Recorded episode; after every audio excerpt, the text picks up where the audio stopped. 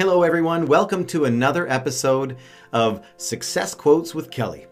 I'm Kelly. Each episode, we talk about a famous quote from a famous or maybe even not so famous person, and we really dig into the meaning of those amazing words of wisdom.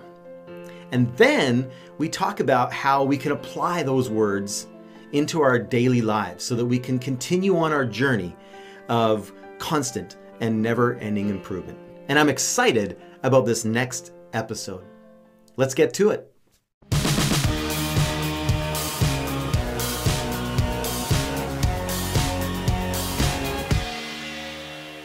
Hey, everybody, thank you for joining me on this amazing day of opportunity. It is, no matter what day you're watching this, no matter what time of day that you're watching this, it's a day of opportunity. Every day is. Today, we're going to talk about a quote from Walter Payton. Here it is when you're good at something, you'll tell everyone, and when you're great at something, they will tell you. Walter Payton. For those of you who don't know who Walter Payton is, well, he was a great NFL football player. He was a fantastic running back. But it didn't seem like he should have been. He kind of had this strange kind of running style, but he kind of made it work for him. And he was only 5'10, which is kind of below average. But in spite of those perceived setbacks, he didn't just become a, a good running back in the NFL. He far exceeded that. He was great, truly great. Just two years after being drafted as a rookie in 1975, he set a bunch of pretty hard to break records in 1977 when he was playing for the Chicago Bears. He, he got most valuable player, NFL offensive player of the year, NFL rushing yards leader, NFL rushing touchdowns leader. So I think it's safe to proclaim Walter Payton as a great football player, but he was also a great man. In addition to that, he also won this award that is now one of the most coveted awards, and that is the NFL Man of the Year.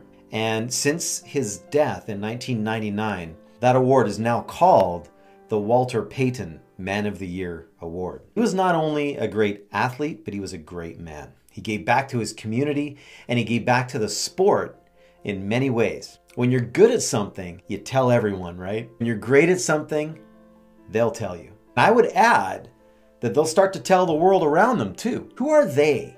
In the context for this video, I'm going to refer to they as the people that we serve. So no matter what you do for a living, there is somebody that you serve, right?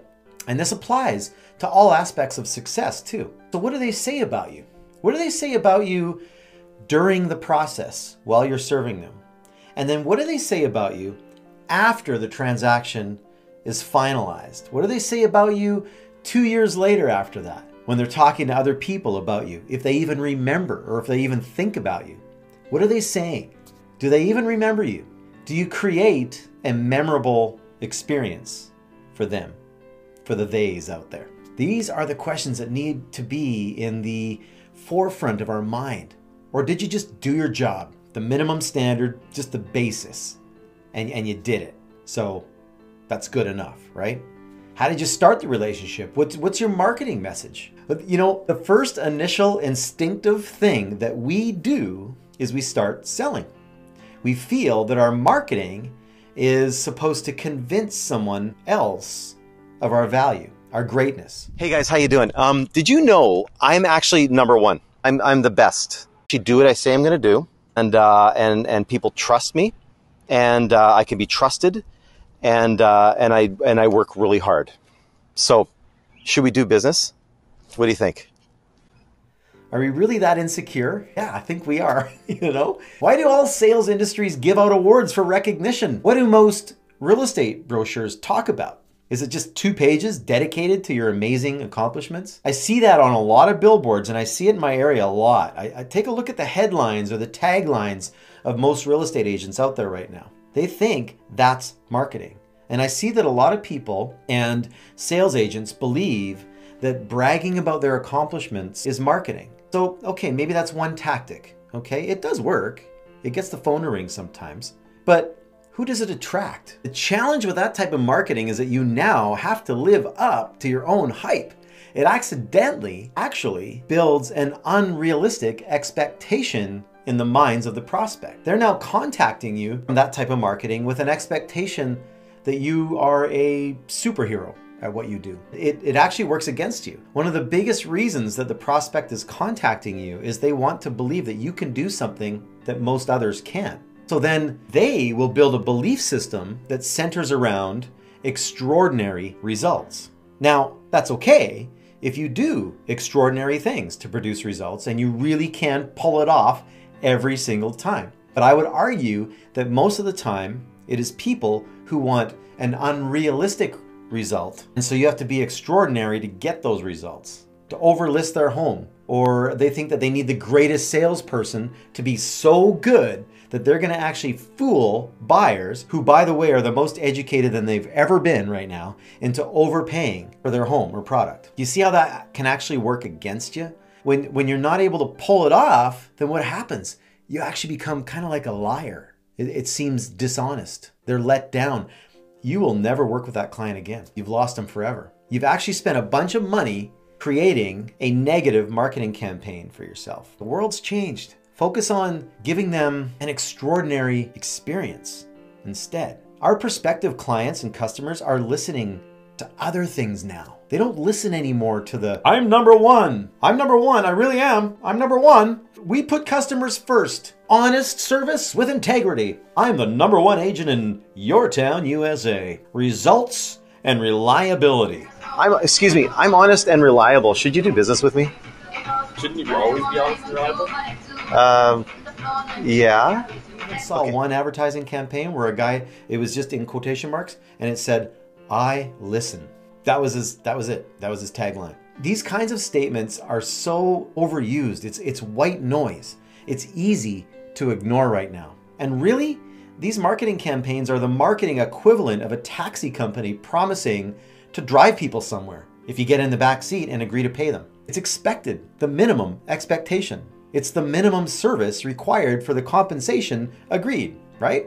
It's the reason Uber and Lyft are kicking butt on the taxi business right now. It's the reason Netflix has annihilated the video industry. We need to be more, we need to do more, we need to promise more, and we need to provide more. Now, more than ever, we need to think about how our industries are going to change. What is the new normal going to be? You know, when you order a drink at Starbucks, they ask your name and they write it on the cup. There is no such thing as ordering a cup of coffee now. I don't need to get into the thousand different variations and different ways that you can order a drink at Starbucks right now. They will create your drink and the way you want it. And if they spell your name wrong, what happens? We actually get offended if they spell our name wrong. That is where the bar is now.